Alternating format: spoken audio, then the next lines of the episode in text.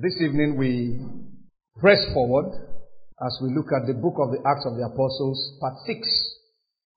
After our marathon study on the necessity of the development of the divine nature by a person being discipled, which we looked at in um, part 5, as an essential part of Christian discipleship, and before getting involved in acts for God, we can summarize our study as follows. One, you cannot be or act like Christ unless you possess the nature or mind of Christ.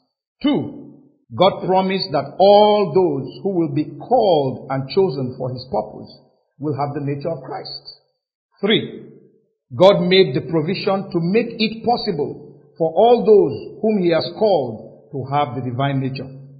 Four, the divine nature is attained through a combination of abiding in Christ and His Word, the operation of the Holy Spirit in the life of the believer in Christ, and the yielding of the believer in Christ to the operation of the Holy Spirit in his or her life. Five. Having acquired the divine nature, the believer in Christ must learn and put to practice the new life arising therefrom. Six. The divine nature in a believer in Christ, also known as the new man, can only manifest after the old sinful nature of man, which was in the believer in Christ, also known as the old man, or the carnal mind, or the flesh, has died, or been crucified. An operation that the believer in Christ must submit to the Holy Spirit for.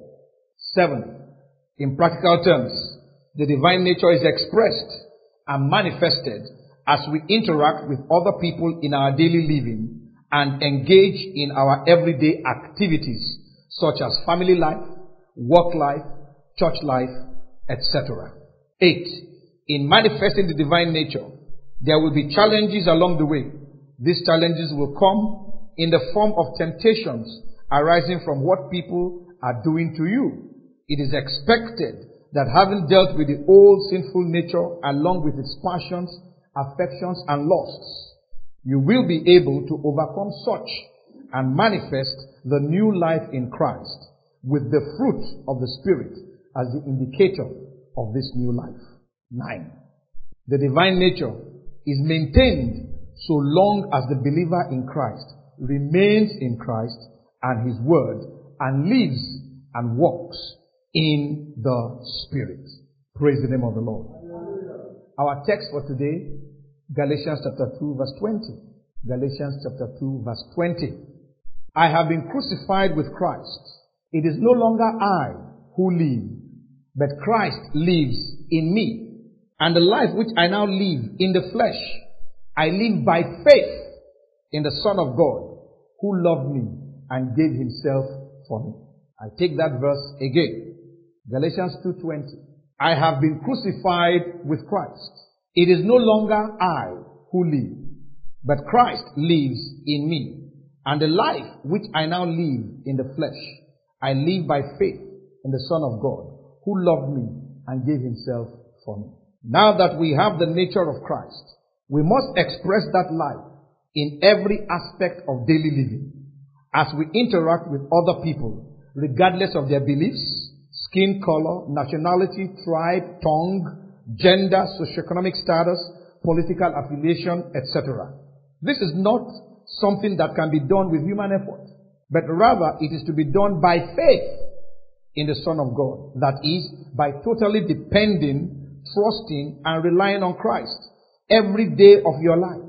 Indeed, the old sinful nature, the natural man, has always failed to express the life of Christ in interactions with others. Hence, the essence of having the divine nature. That is the spiritual man. So we move on to the fourth prong. Remember we had four prongs. The first prong was teaching. We're talking of discipleship now. Christian discipleship involves number one, teaching. Number two is that the teacher must show example of what he's teaching. Number three is that you need the divine nature. You need to live like Christ lived. But before you can do that, you need the divine nature. So you need to get rid of the old sinful man and have the divine nature, which is an operation that the Holy Spirit does. So today we want to move to the fourth prong. Now when we say something has four prongs, we're talking of something like a fork. It's not as if it's one, two, three, four in order, but all four. You know, when you want to eat meat, you put all the, the entire fork, you don't use one fork and say, let's take this one first. The whole thing, so the whole four must be involved. That's what we're saying. We're not saying that you must do one first, then do two. No, all four. Having developed the divine nature, proper Christian discipleship requires that the disciple now live out the life of the new man, which in Christ Jesus has been created in God in true righteousness and holiness. And this is the fourth prong of our four prong approach to Christian discipleship, which must precede the acts. Interestingly, many people want to perform miracles, signs, and wonders when they are unable to manifest the divine nature in everyday living. We pray that the Holy Spirit will help us to live out this new life with purpose and understanding. Praise the name of the Lord. Let's go back to our scripture text, Galatians chapter 2, verse 20. He says, I have been crucified. This is somebody who has already been crucified. We have spoken extensively over the last few weeks the necessity, the essentiality of being crucified. Now, does it mean that there will not be some manifestations of the old man? Maybe so.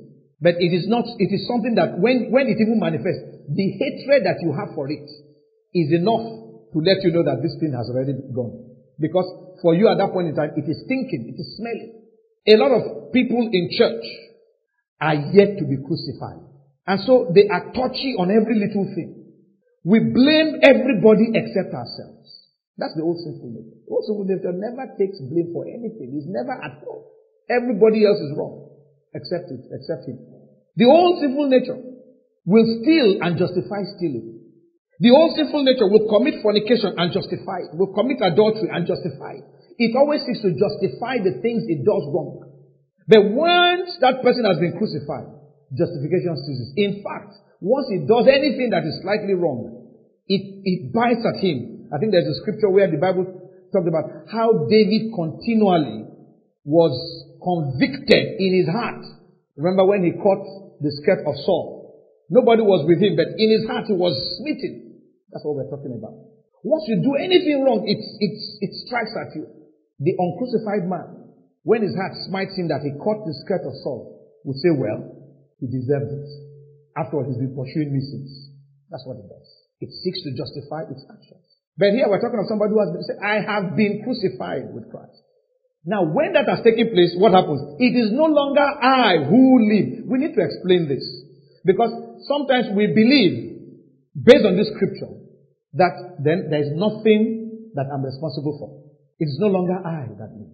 We expect that the moment we are crucified and the divine nature comes in, then we are absolved of every other thing, and Christ is now the one doing everything. No, it's not like that.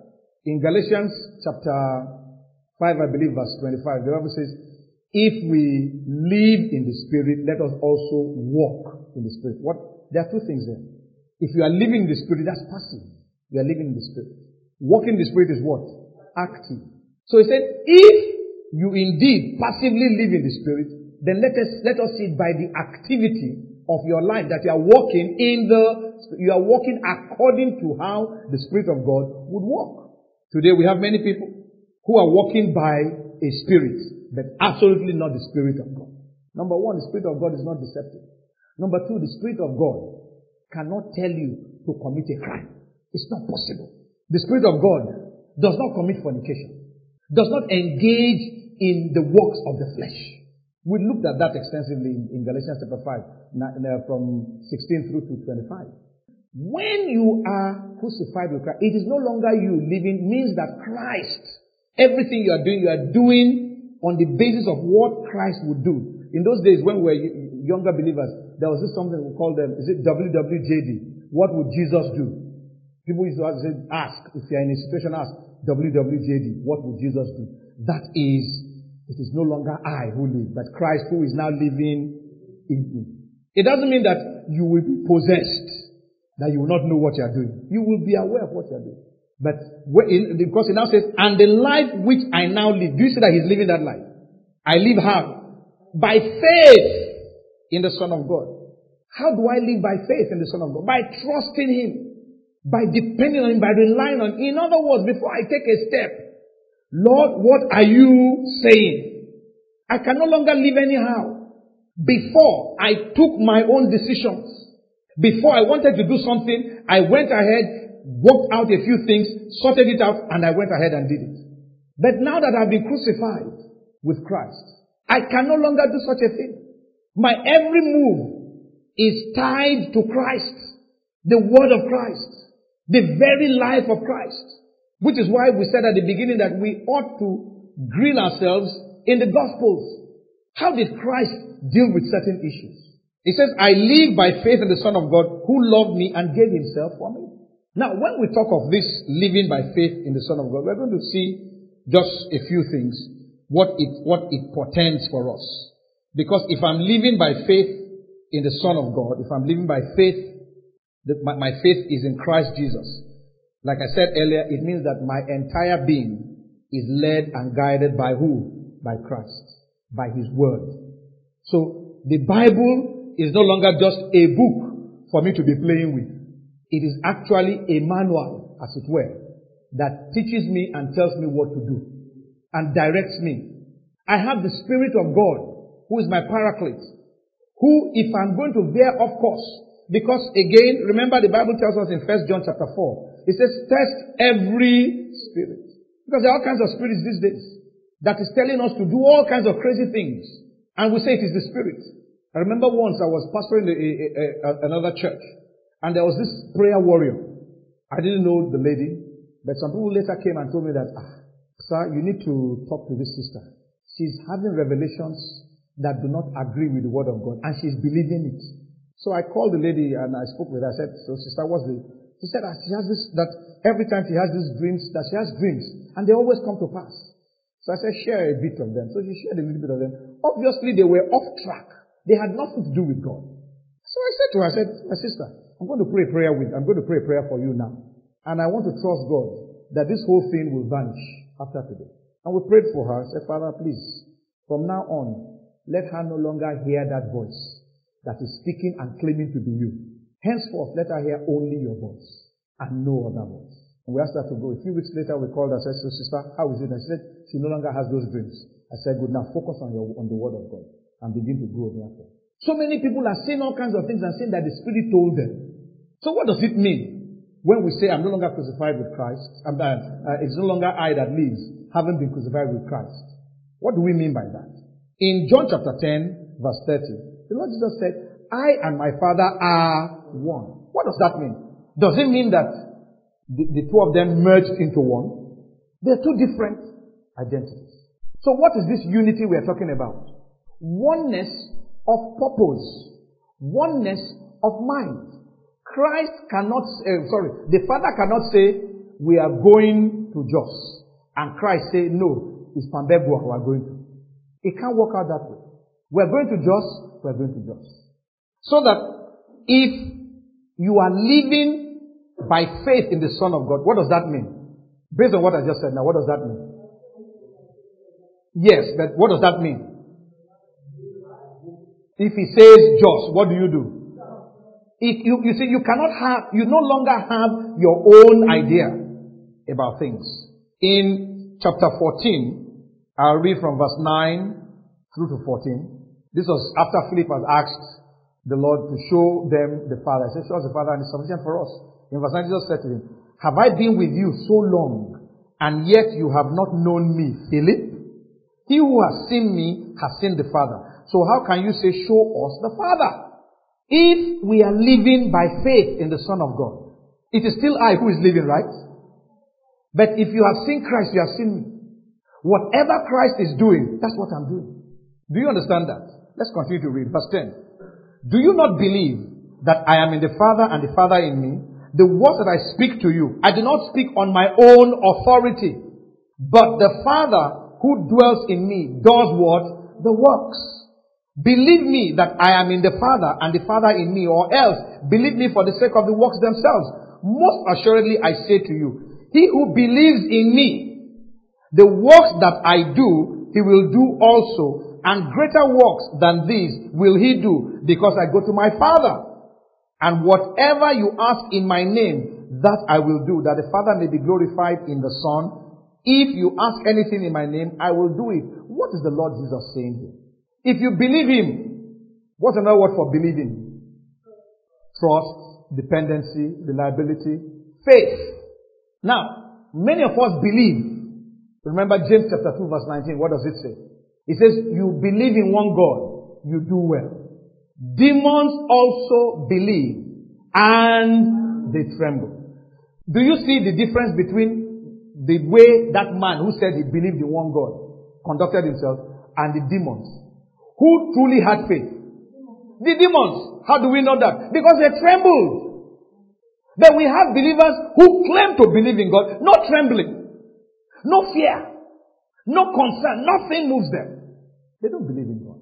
It's a mere head believing. There's no conviction in their hearts. I believe I've told that story as an illustration before of a man who wheeled, uh, whether I can't remember, a bunch of things on a wheelbarrow on a tightrope from the Canadian end or so to the American end of this big uh, Grand Canyon or something of that sort. And when he got to the American end, they applauded him, they clapped, and the man asked, do you believe that if I were to put a human being inside this wheelbarrow, I can wheel him back? They all shouted, yes, yes, yes. So he called one man to come and sit inside. The man said, mm, it's enough, please. Go on your own. Do you, do you see the difference? Many of us have a belief that is resident only in the head. It has never left the head. It is not in the heart. And so it is not effectual. Which is what the Lord Jesus is saying here. He's saying that because I and my Father are one, whatever the Father is doing, that's what I'm doing. And then he now says, if you believe in me, the works that I do, what will happen? You will do greater works. Why? Because I go to my Father. What does that really mean? He's going to the Father and you're doing greater works. What does it mean? Because now Christ is no longer himself. He is now in the spirit realm. And remember, he had said, I will come and dwell in you. How? By his spirit. So now you have the residue of the spirit of God in you, which is how he's living through you. So if indeed you have faith in him, if indeed you are living by faith in the Son of God, the reality is, whatever He has done, you will do also. And whatever He wants you to do, you will be able to do it. Miracles. The reason, the biggest challenge for believers is this issue of you want to work a miracle. You want to pray for the sick. That's why he brought in the matter of prayer. Say, whatever you ask in my name, I will do. Who is doing it? It is Christ. Because you and he are now one, united in purpose, you are not going to, you are not praying for that fellow because you want your fame to be known. You are praying for that fellow because your father says, pray for the fellow. I want to heal him. That is the essence. And so it happens. The easiest thing, let me explain this to us. The easiest thing is miracles. It's easier than studying the Bible. Because it is simply what God is doing. And you are repeating it. Let me give you an illustration. There was a football match I wanted to watch. I didn't get to watch it because there was no light. But by the time uh, we had electricity, the match was over, and I knew the score line. Now there was light. I began to watch the football match. They scored a goal against my side, but I knew that at the end of the day, my side equalized. Right? Now, when they scored that goal, should I have been worried? Why shouldn't I have been worried? I already knew it. Do, do you understand? Now, if I had watched it live, I'll be worried. Living by faith is watching a football match that has been played and that you know the scoreline. And that football match, you won. So even if the, even if the enemy loaded your net with 10 goals, you know that the, in the end, when this match ends, what will happen? It will be 11-10. Do you understand? So one thing that faith does is that it gives you confidence. You already know the answer before you see the question. By the time the question comes, you can answer it. Which is why when you are going to work a miracle, you already know the miracle is going to be worked. Let me use an example of, something that happened to my wife some time back. Some years ago, she traveled to the UK and we have this uh, daughter who lives in Manchester. So she had told her that, ah, mommy, please come and minister in our church and so on and so forth. So she was, she went. Along the way, God began to prepare her for the ministration and gave her some specific, showed her some things about some people who will come and the conditions and so on and so forth. By the time she finished the message, she now remembered what she was shown. And what she did was to give the, the call of that thing. And the people were out there. Now, of course, everyone was, oh, woman of God, woman of God. But was she the one who dreamt it? God told her. Do you understand? So to want to take that glory for herself would have been the most foolish thing to do. When God wants to work, He will tell you, this is what I want done. Go ahead and do that way.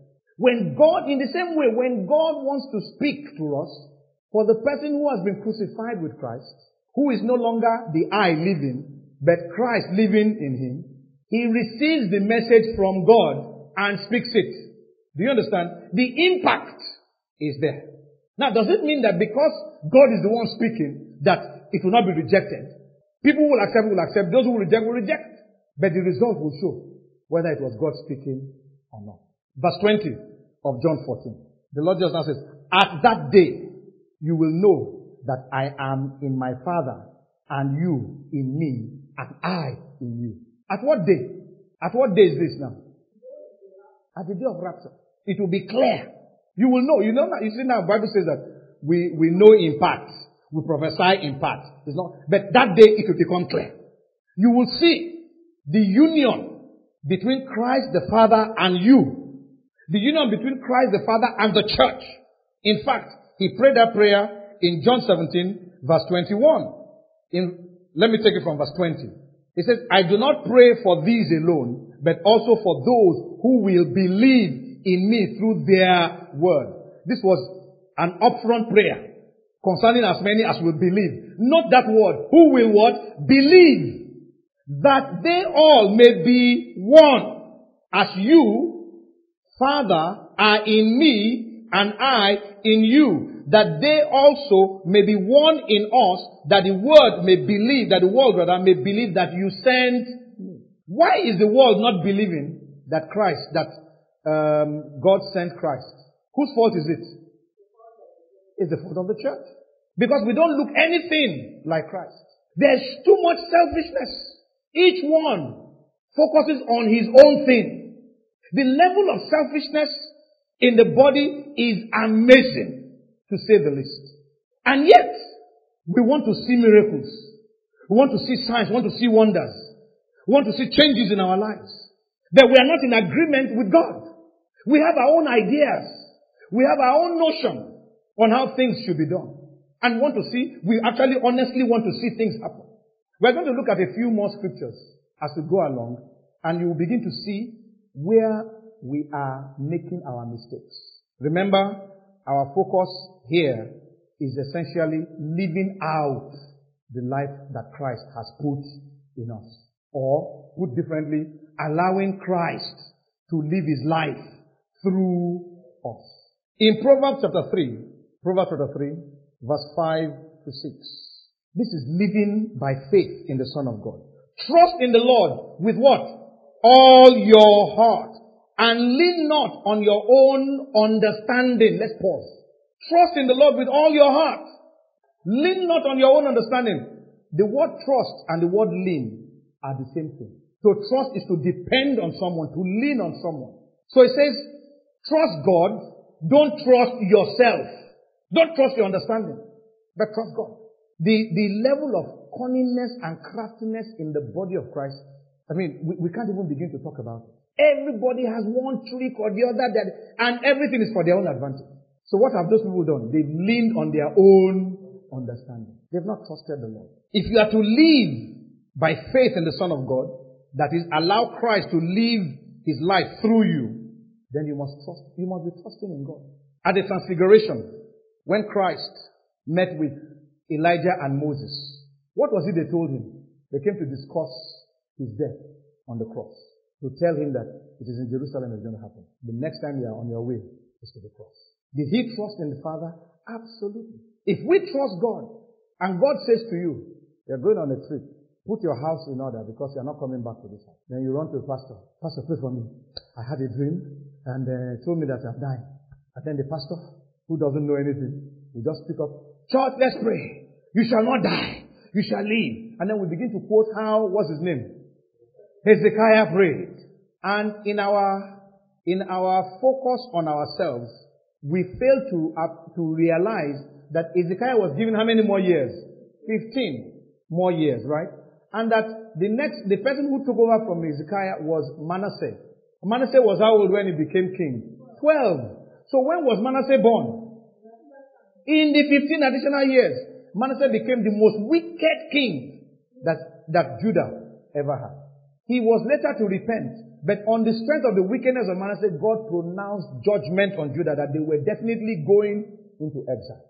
But the Manasseh who caused it humbled himself, repented, and found salvation with God. However, the idolatry had been settled, the judgment of God had been pronounced. Manasseh went on his own, went peacefully to God, but the nation went into exile. A lot of us don't see, we, see, we see the fact that God answered that prayer and turned it around. We don't see the fact that God was trying to reveal to us that had Hezekiah quietly gone, another child of his would have been the one who would have, you know, um, uh, taken over.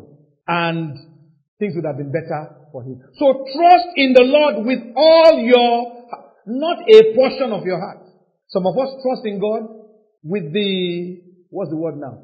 With the, with the challenges of our hearts, but not with the victories that we already have. What do I mean by that? I'm enjoying some victory in business. God, remove your hand from that. We know how to deal with that one. But uh, I'm facing challenges of paying my debts here. So I'm trusting God to pay the debt. But Lord, remove your hand from this. No, this business, don't worry, is, is covered. Do you, do you understand that? With all your heart. There's no section of your heart that should be, uh, what do you call it now? A no-go area.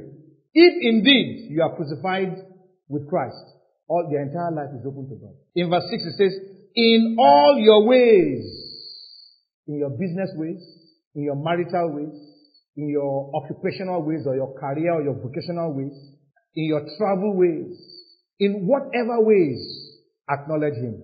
And He shall what? Direct. He shall what? Direct your path. This is how we walk with God by faith. We trust Him. He tells us what to do and we go ahead and do it. The result is not the issue.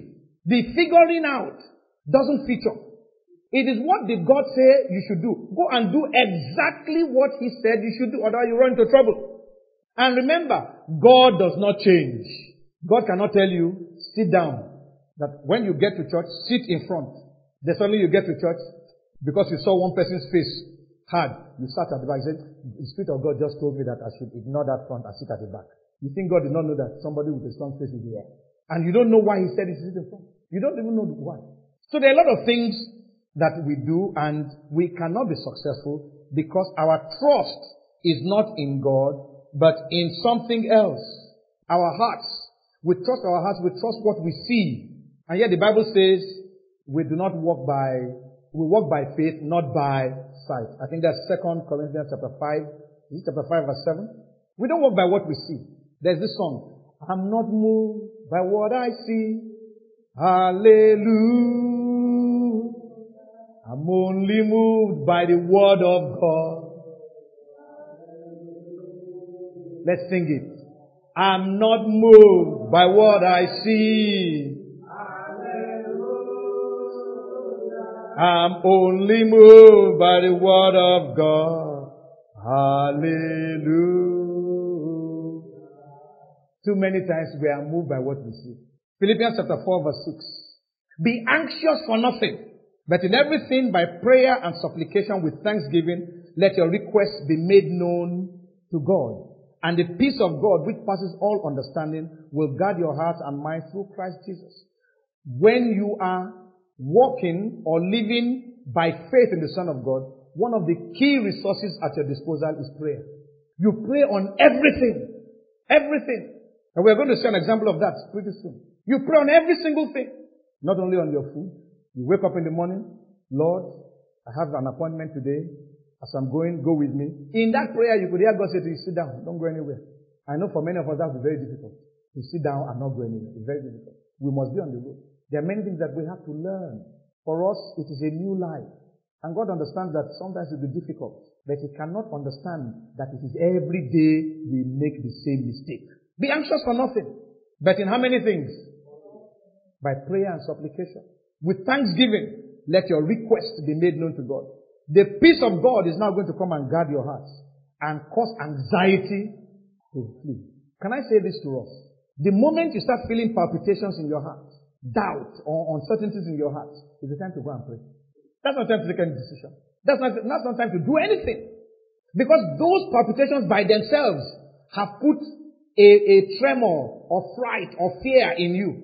Whatever decision you're taking at that point in time is, is underscored by that fear. It's not by the word of God. So you must banish that fear by prayer. Prayer becomes a major resource.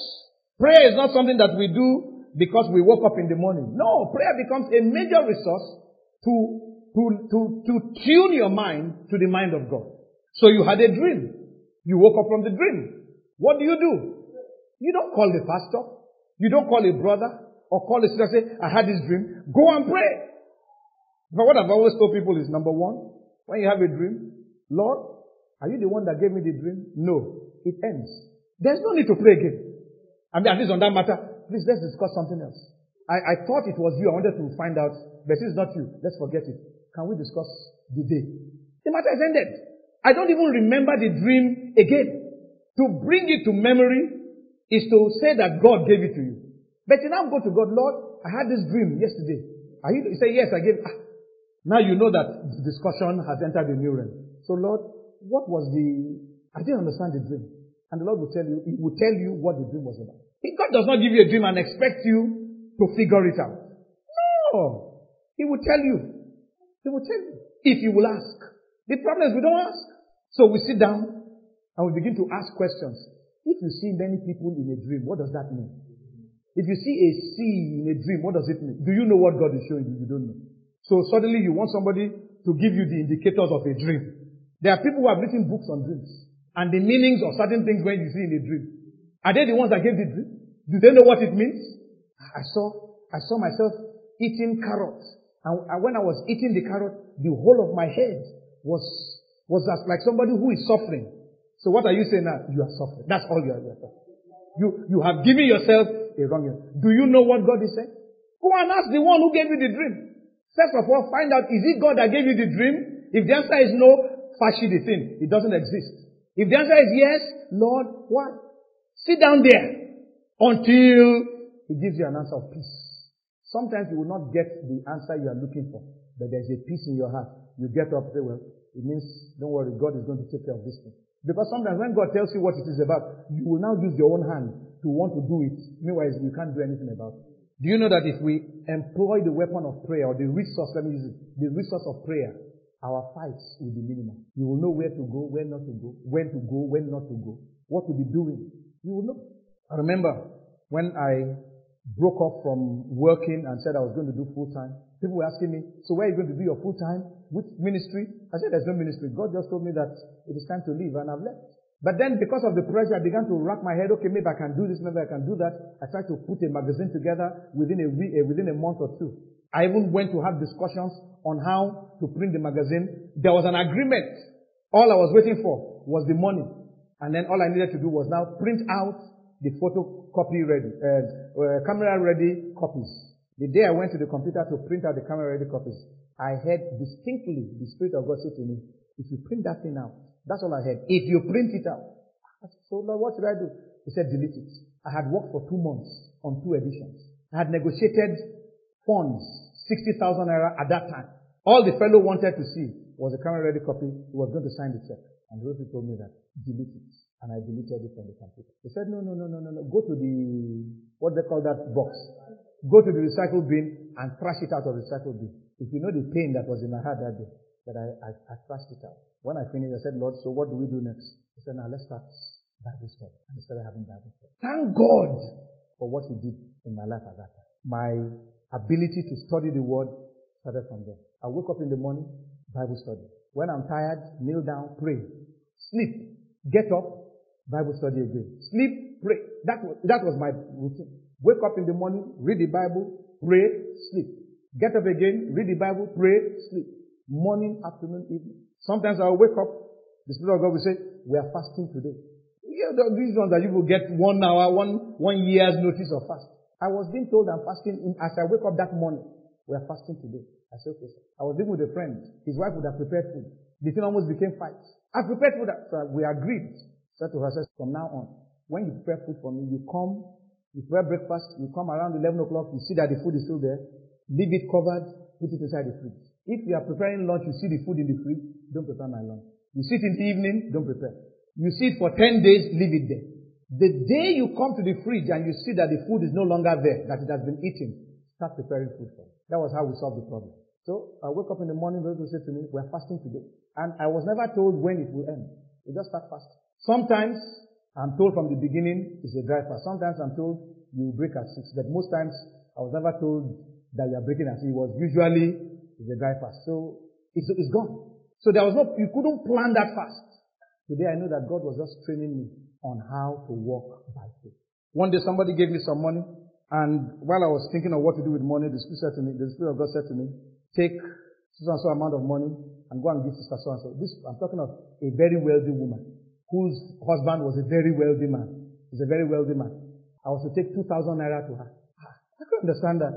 So I put the money together. The first thing the next day in the morning, I got dressed, went straight to her place when I went to see her, when she said, ah, Pastor, what are you doing here? I was a pastor there. Pastor, what are you doing here? Ah, ah, oh, what can we do? I said, nothing, nothing. I just came to see you. He said, hey, okay, come to the office now. I said. And I gave her a name. I said, God said I should give you this.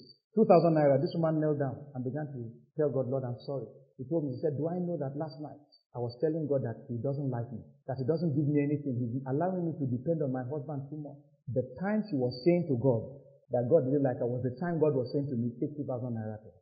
The, the level of rebellion in our hearts does not allow us to do the work that God wants done. Philippians 4, 8 to 9. We now move to 8 to 9. Finally, brethren, whatever things are true, whatever things are noble, whatever things are just, whatever things are pure, whatever things are lovely, whatever things are of good report, if there's any virtue, and if there's anything worthy, uh, or anything praiseworthy, meditate on these things. When this nature is in you, if you are going to live as God wants you to live, these are the things your heart should have. The Bible says to the pure, all things are. I said this before and I'm going to say it again. If you like, eh, have a strong face, be angry at me. You are just angry. I'm not moved. In my heart, I think pure thoughts towards you. You are just going to injure yourself. So I don't, I don't, I don't hold anybody nothing. I just think pure thoughts. If you like, abuse me from now till tomorrow, that's your business. My thoughts, the thoughts that I have towards you, they are pure. I don't even intend to harm you. One bit. Verse 9. And I want you to read, I want you to look at this as Jesus Christ speaking to you. This is not Paul writing now. This is the Spirit of God speaking the words of Christ to you. The things which you learned and received and heard and saw in me, that is in me Christ, these do and the God of peace will be with you. What are the things you should do? The things that Christ did. The things that you've learned that Christ did. The things you've read in the Gospels that Christ did. Those are the things you should do. Don't copy the world. Don't follow what they are doing. Find out what did the Lord Jesus do on this account. He will speak by His Spirit to you. Isaiah chapter 11 from verse 1 to verse 5.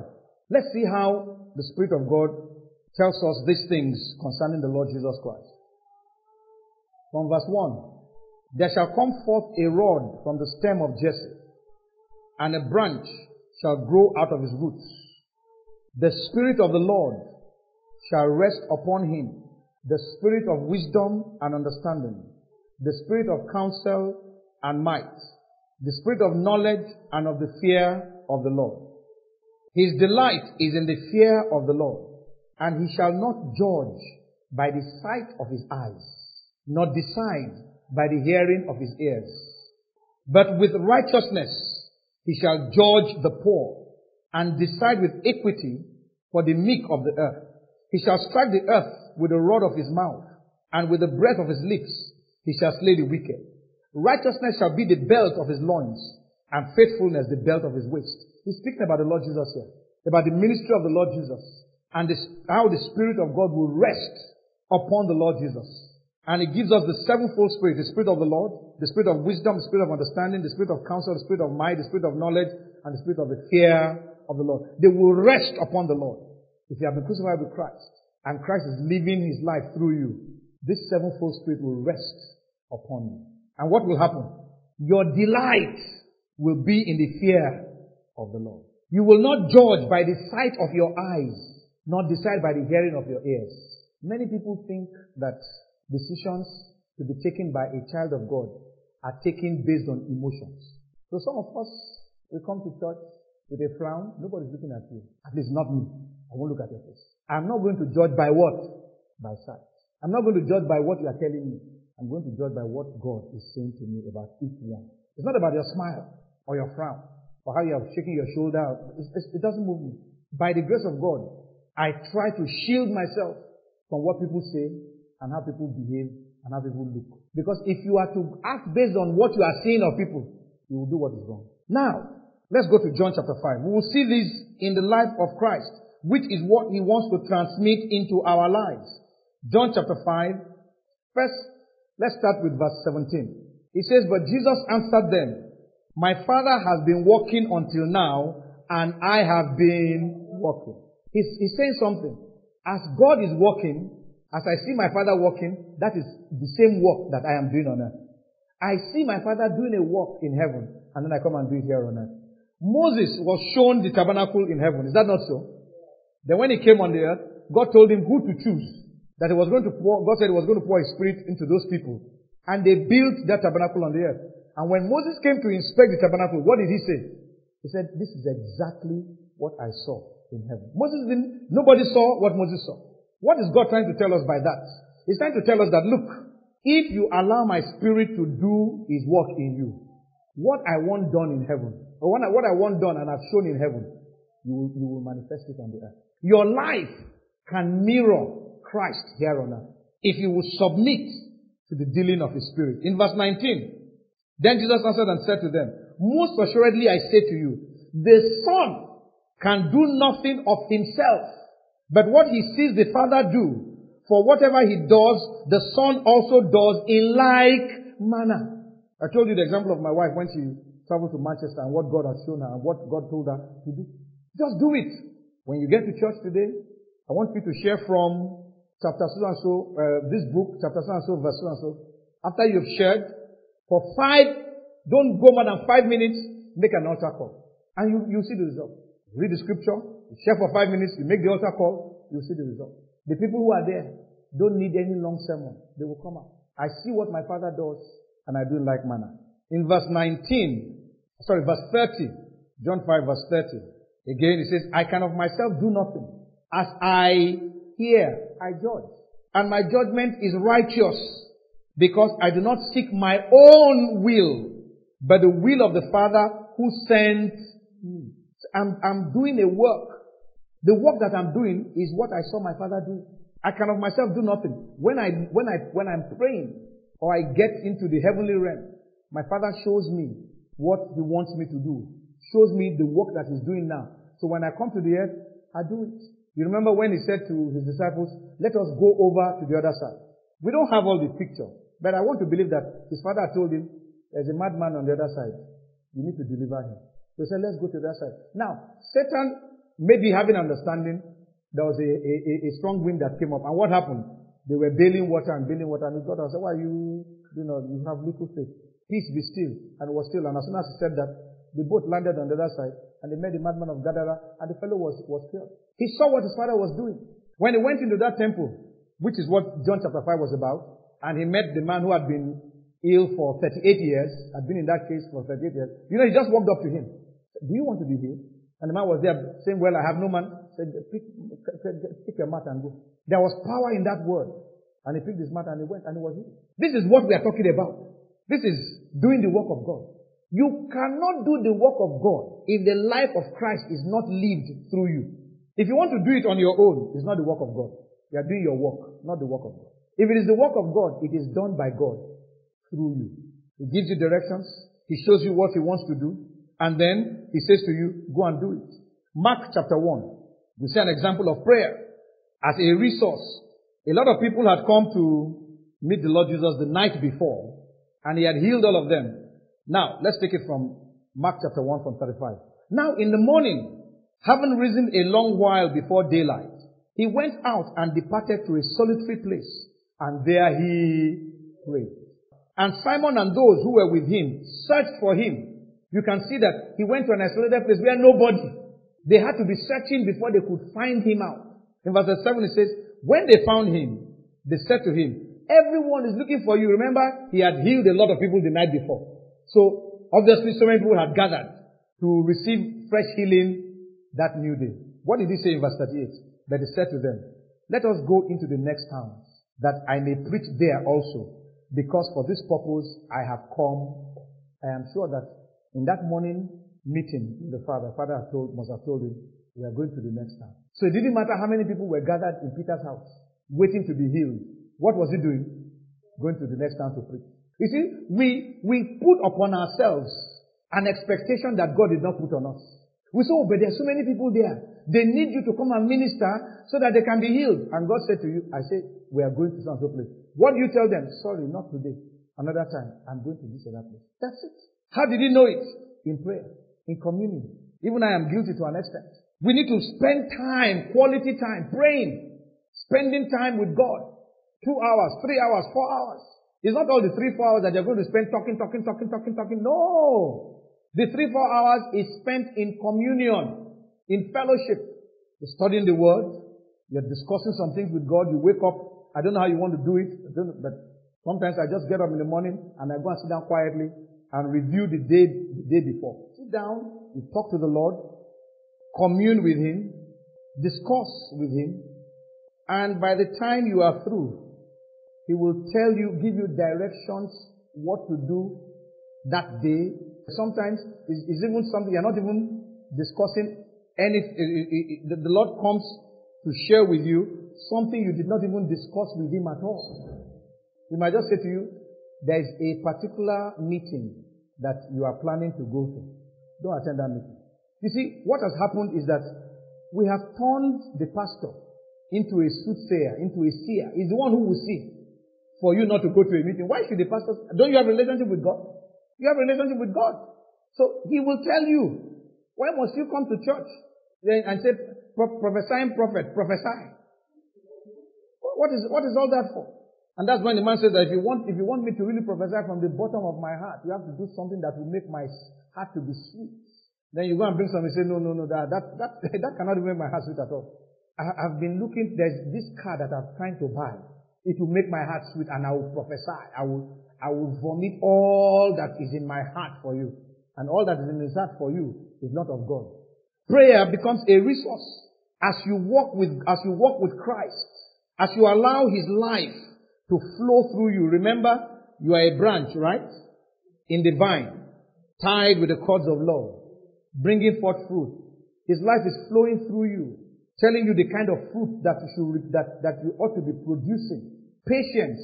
Sometimes what God wants to do. God has told you this thing is a settled matter. But He doesn't tell you when it matter will be settled. For 11 months, you are there fretting, fretting, fretting. What is God doing for you there? He's producing the fruit of patience or long suffering. You have to wait. Because it has been spoken, you have to wait. And each time you go to God in prayer, God will say, wait. Or, it has been done. So what do you do? Just wait. Just suffer long. Just keep waiting. It has been done, it has been done. There's nothing you can do.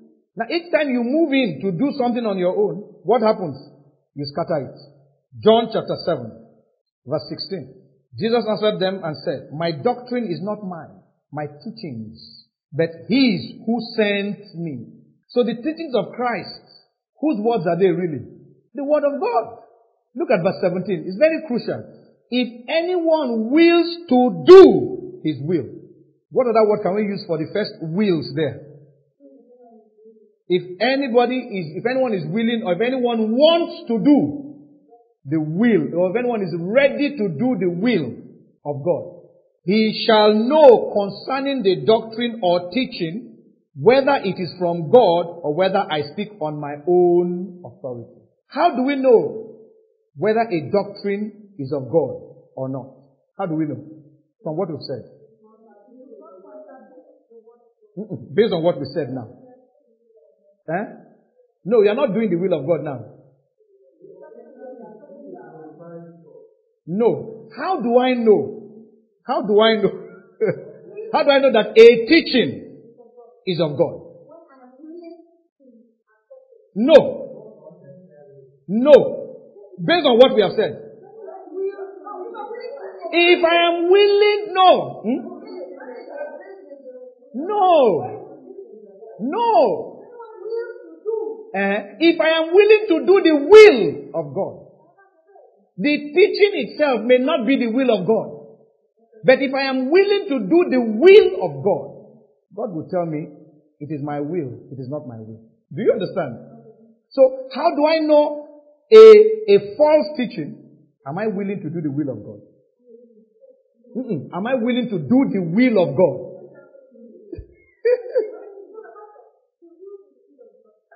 Let me take the question again. How do I know that a teaching is the will of God? No. Based on what we have said. I'm talking of based on this. I'm not talking of every other thing. Those other things you have said, they are correct. I'm not saying they are wrong. But based on what, if anyone wills to do his will, he shall know concerning the doctrine whether it is from God or whether I speak on my own authority. So how do I know if a teaching is from God? When I'm willing to do His will. Wait, let me take the question. These are questions you should bring next week. Oh. But let me take it now. How do I, how do I know His will? How do I know the will of God? The Bible told us, and we said it, we said it um, last week. Romans chapter 12 verse 2. Put it up please. Romans chapter 12 verse 2. What does it say?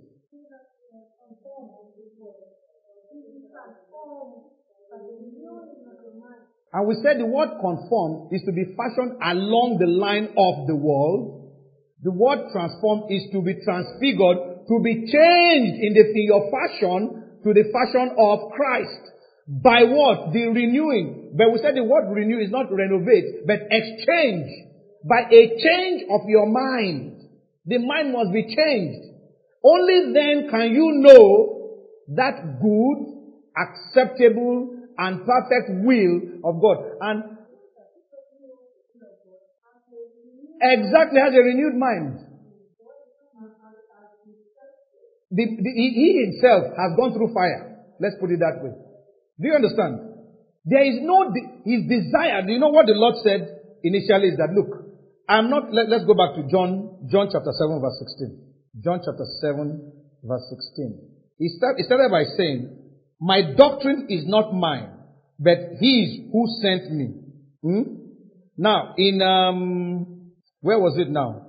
I think it was in John 5 that he mentioned that the reason, let's, let's go to John chapter 5. John chapter 5 verse, um, I think it's 19. No, not 19. No. Verse, let's see verse 30. Yes, verse 30 says, I can of myself do nothing. As I, as I hear, I judge and my judgment is righteous. Because, look at the reason, I do not seek my own will, but the will of him who sent me. The reason why your judgment can be said to be right is because you don't have a special interest in it. Do you? I'm not an, I'm not an interested party to the extent of taking sides. My interest is in God and His will. So that when I pass a judgment, it is the right judgment. Because it is what God says. I, I don't look at your face and say, oh, it is, uh, is my wife. Because it's my wife. If I do that, then my judgment is wrong. Because my judgment is emotional. But we look at the principle. Do, do you understand that? In arriving at whatever conclusions we arrive at. So the issue here is if you want to do the will of God, you will know whether what is coming out of this pulpit is of God or not of God. You will know whether what you are hearing on radio is of God or not of God. If you want to do the will of God.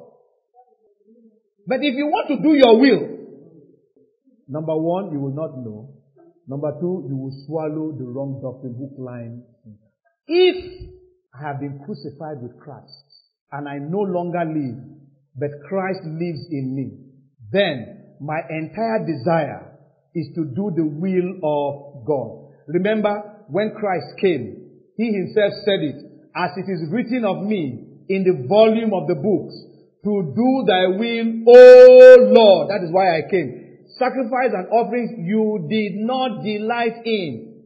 You didn't have pleasure in those things.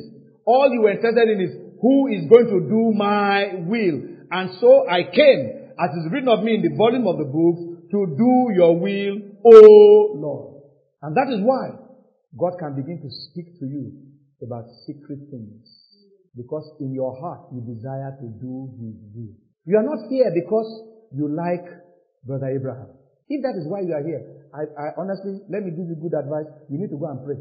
If that was the reason, but you are in the right place, Lord, flush that reason out of me. You must be here because God said stay. You don't have to like me, but you must love me. What does that? Remember I showed you the meaning of love last week. I love someone because it is my nature to love. Not because he is a good person to love. Love puts a burden on the one loving, not on the one being loved. So you can be misbehaving. I have no choice but to love you. It is my desire to love you because it is God's will for me to love you. And because my desire is to do the will of Him that has sent me, I will be able to love you. But if in me it is hatred, and not to do the will of the Father, I will hate you. I may smile. I may be deceptive. But in my heart I know that I don't love this person. I cannot act out of love. I will only act out of emotion. What did he do? He, he, he, he, he greeted me. Okay. Because he greeted me, I will do that thing for him. If he didn't greet me, eh, he would have seen. If you like, don't greet. What has to be done, has to be done. By doing that, I am being my father. Do you understand? The father said, I want you to be perfect as your father is. Don't repay evil for evil. Repay good for evil. He causes the rain to fall on the farm of the good and on the evil. May the Lord help us.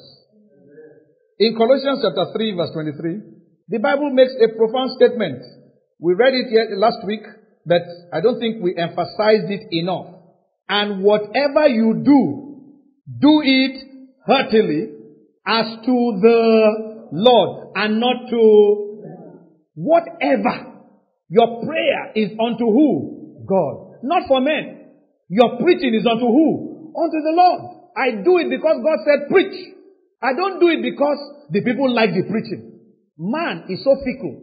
The man who loves your preaching today, because what you said agreed a little bit with him. Tomorrow when you say something he doesn't agree with, will stone you.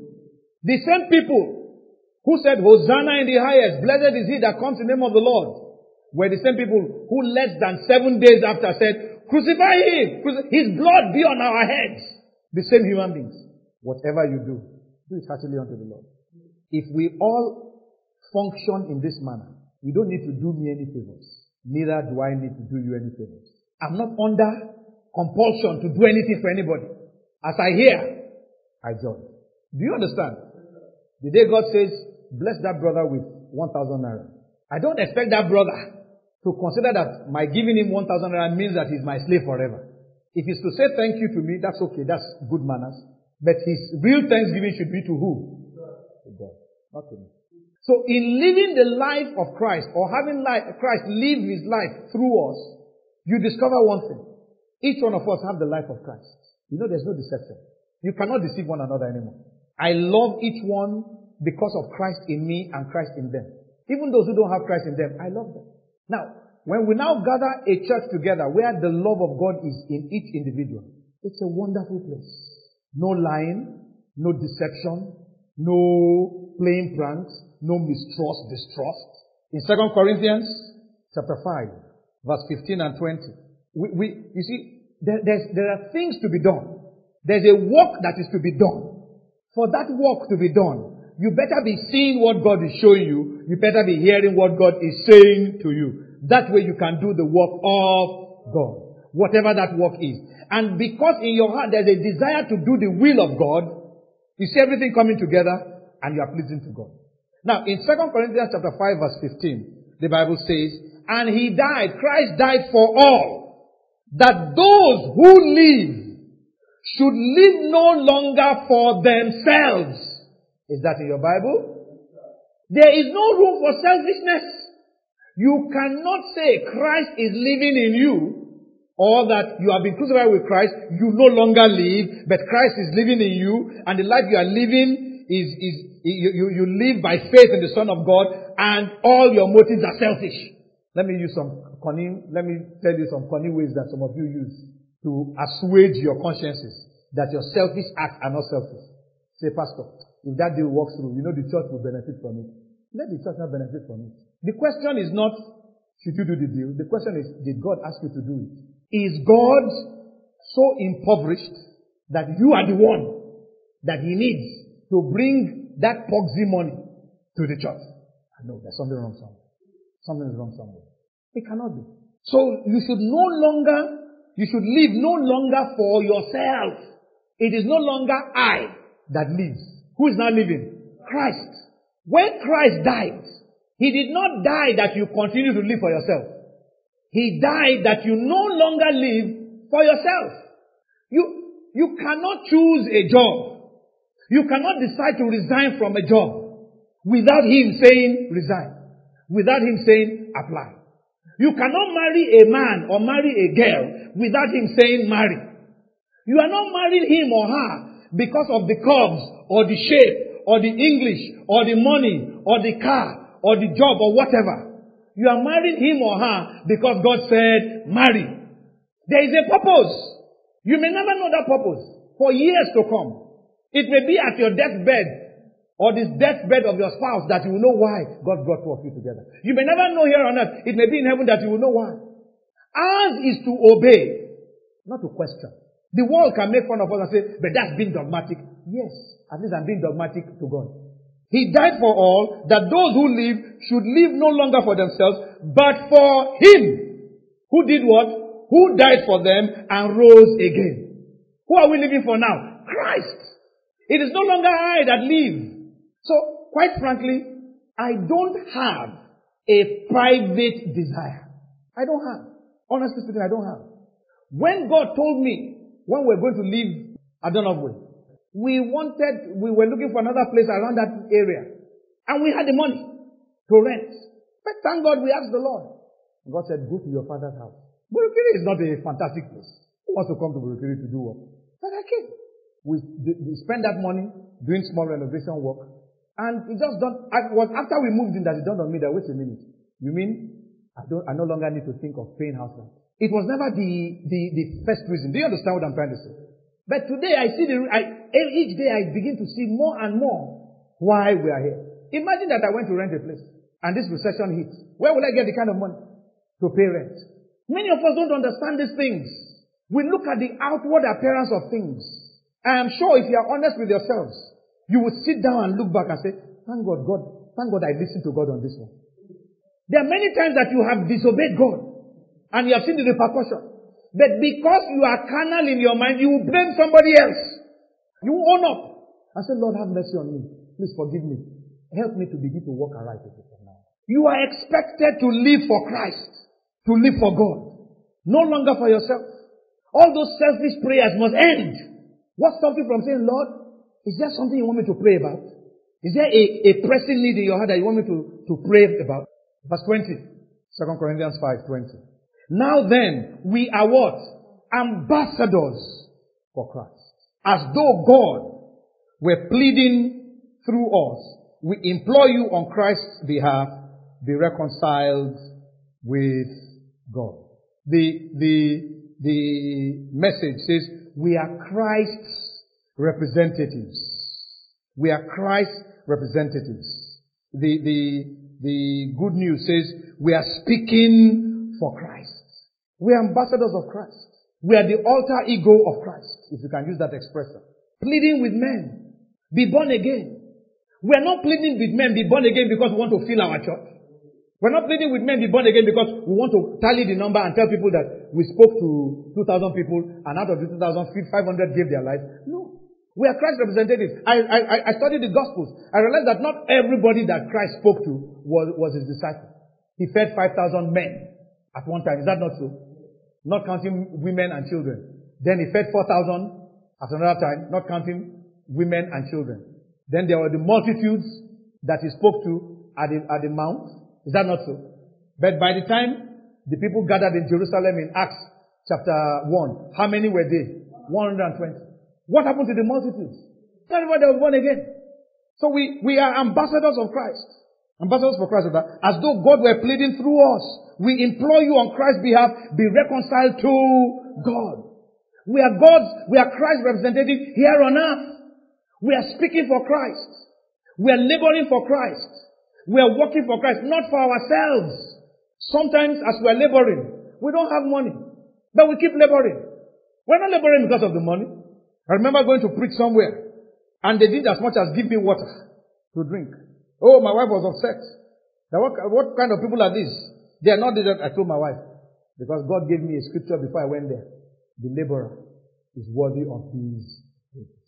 They may not consider me worthy of a cup of water. Don't worry. It's God that I'm working. He will take care of me. Leave them alone. Let them keep their money. You don't know what they want to use it for. Let them do it. Why should I be angry with them? They, they may not even believe in the principle of giving somebody money because he came to preach. I was, I was in a hurry to leave the place. They hadn't arranged those things. So why must I, why, why must I be water?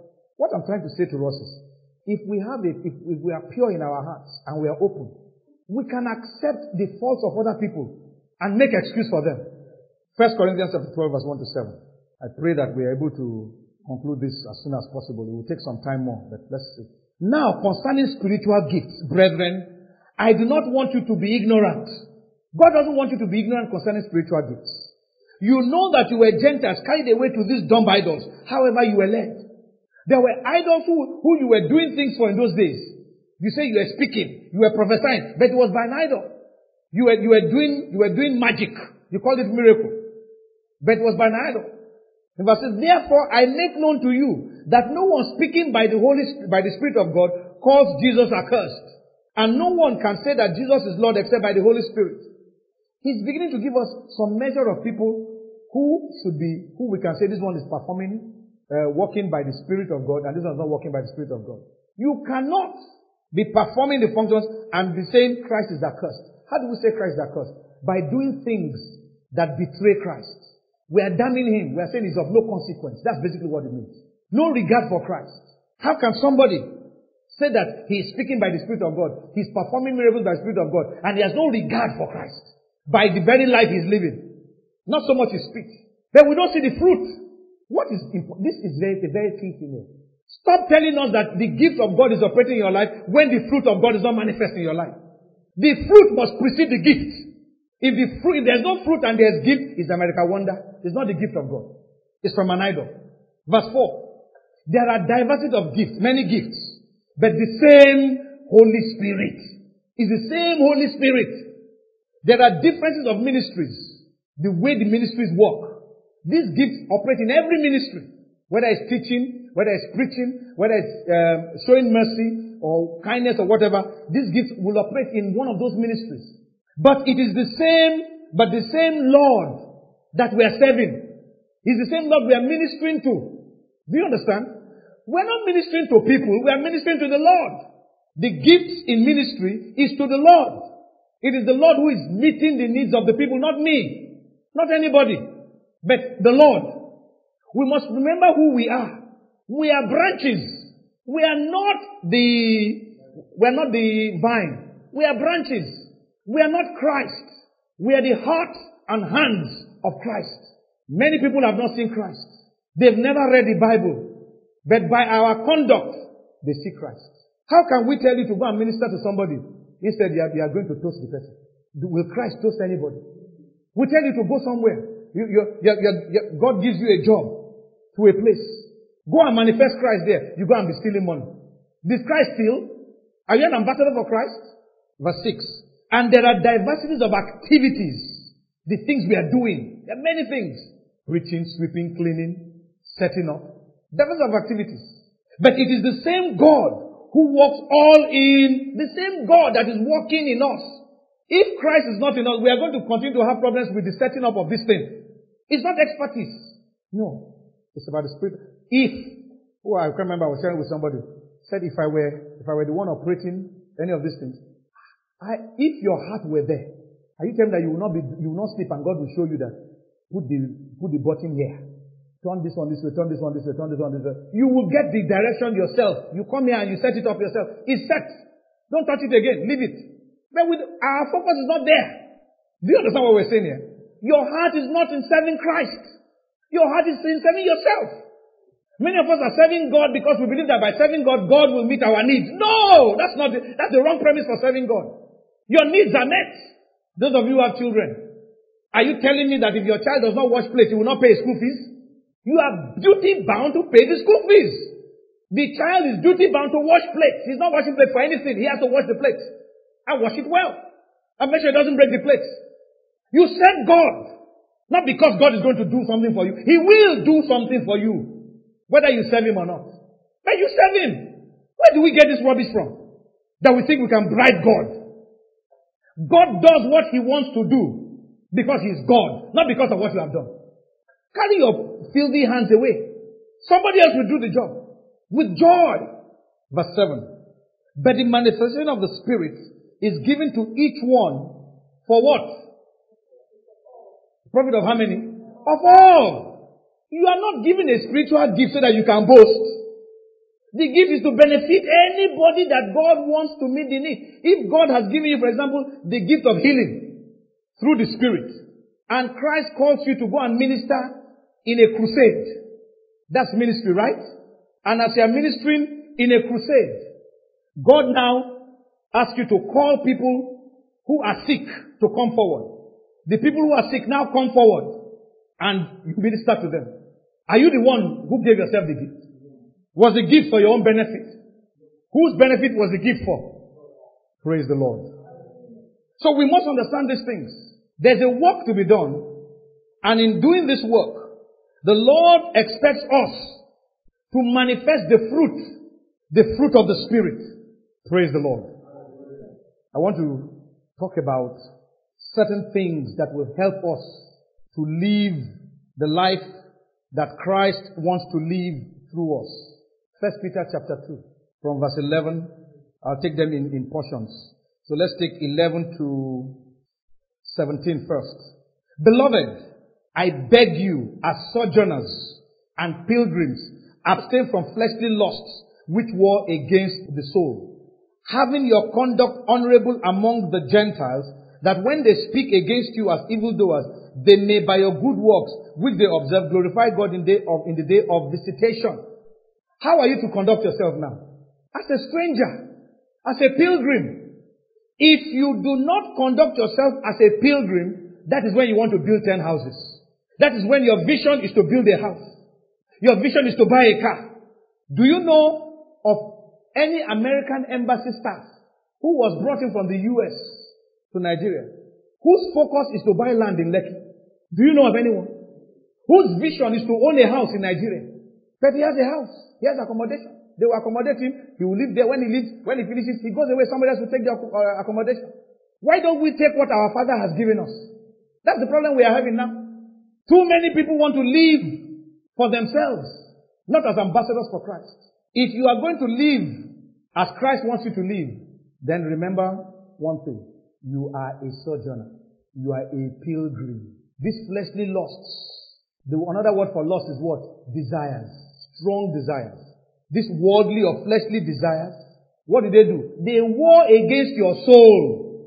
This pursuit of house, pursuit of car, pursuit of uh, one business or the other, pursuit of money is warring against your soul. Check your soul now. Are you growing? No. Your spiritual growth is stymied, if not stopped. Nothing is happening in your life. Because you have chased a desire that is not linked with God. If you are working for God, God will provide you with accommodation. It may not be the best accommodation initially, but it's taking you somewhere. He's actually testing to see who you are. He wants, not that God doesn't know who you are, but you see, when God is, when God wants to speak to you about you, He wants it to be clear to you that what He's saying you are is really what you are. So He will do some things, and then you will manifest yourself. Then when He says, do you see who you are? you want to get angry. Over what? I told you when I, when I started this full-time work, I was living with somebody in his house, my friend and colleague, He was my classmate in university. He studied a different course, but we're classmates in university. He accommodated me. Would, should I be a fool to be, to be proud and arrogant and talk about? No, I, that, that would be an idiot, a complete idiot. In fact, on one occasion, after I spent some years with him and I, and I moved out, I didn't have a place to stay. Another friend of mine in Lagos, eh, who's now living here in Port Harcourt, had a place in his boys' quarters. I moved in there. I had no mattress. I had nothing to stay on. I just put paper on, newspaper on the ground and I slept. It was another family that heard that Pastor Ray is sleeping in somebody's boys' quarters on newspaper. They came to the house and bundled me out of the place. What are you doing here? So come and live in my house. He gave me a whole place, sleep there. After some time, I said, I have to move. I said, no, stay, stay, stay, stay. Then now, because you don't have eh, everybody sad. Hmm. As if they are, good, they are going to kill you. Die now. Are there not people living under the bridge? You can be, you might as well live under the bridge and minister to the bridge boys. Where, where, where do we get these things from? Remember when somebody told the Lord Jesus Christ, I'll follow you. What did he say? He said, you see birds that are flying anyhow, as if they don't have anywhere. They have nests that they are going to. Foxes that you see at night looking for, they have a hole that they are going to enter. Me, the son of man, the one who made the world, I don't know where I'm going to sleep. Which Bible are we reading? That God can make a way for you. You may, you may start small, but God will take you to where He wants to take. Recognize that you're a pilgrim on the earth. You're a sojourner here. You were sent. Even though you were born into the world, you were worldly and everything, the moment you became born again, you became a citizen of heaven. In fact, an ambassador for Christ, representing Him here on earth. The day you became born again, whoever you were before died. You became a new man with a new vision, a new focus. So before you were born again, you wanted to be president. That vision died that day. You now follow the vision of Christ.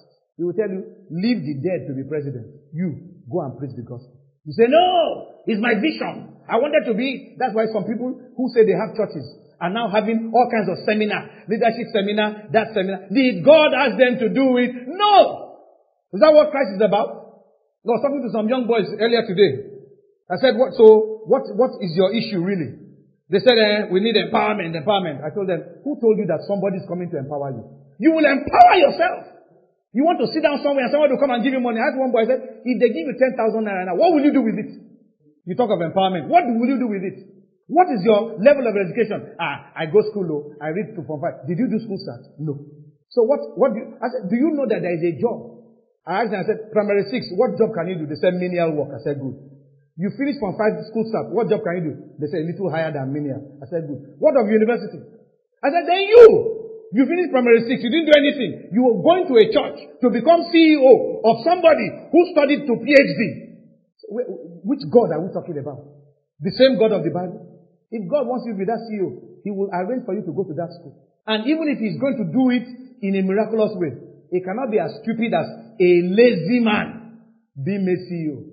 You must have been very, very effective in your cleaning. You are, you are, you are, you are not, you are not, you are not honest as a cleaner. You don't do your job beautifully and you want to be CEO. Where? Even Joseph that was put in prison. How was Joseph in Potiphar's home? He was hardworking. He was promoted in Potiphar's home, right? When Potiphar's wife made advances to him, he refused and ran. He found himself in prison. When he got to prison, what did he do? He served the two ministers that came to prison. You want to go to prison and sit down and be grumbling. Eh, I didn't do anything wrong. They put me here in prison. Eh, minister, which to be minister? Not be one of them waiting for prison. I beg get away from there. And you want to sit on the throne. Where? It was the character of God in Joseph that took him to that throne. Not anything else.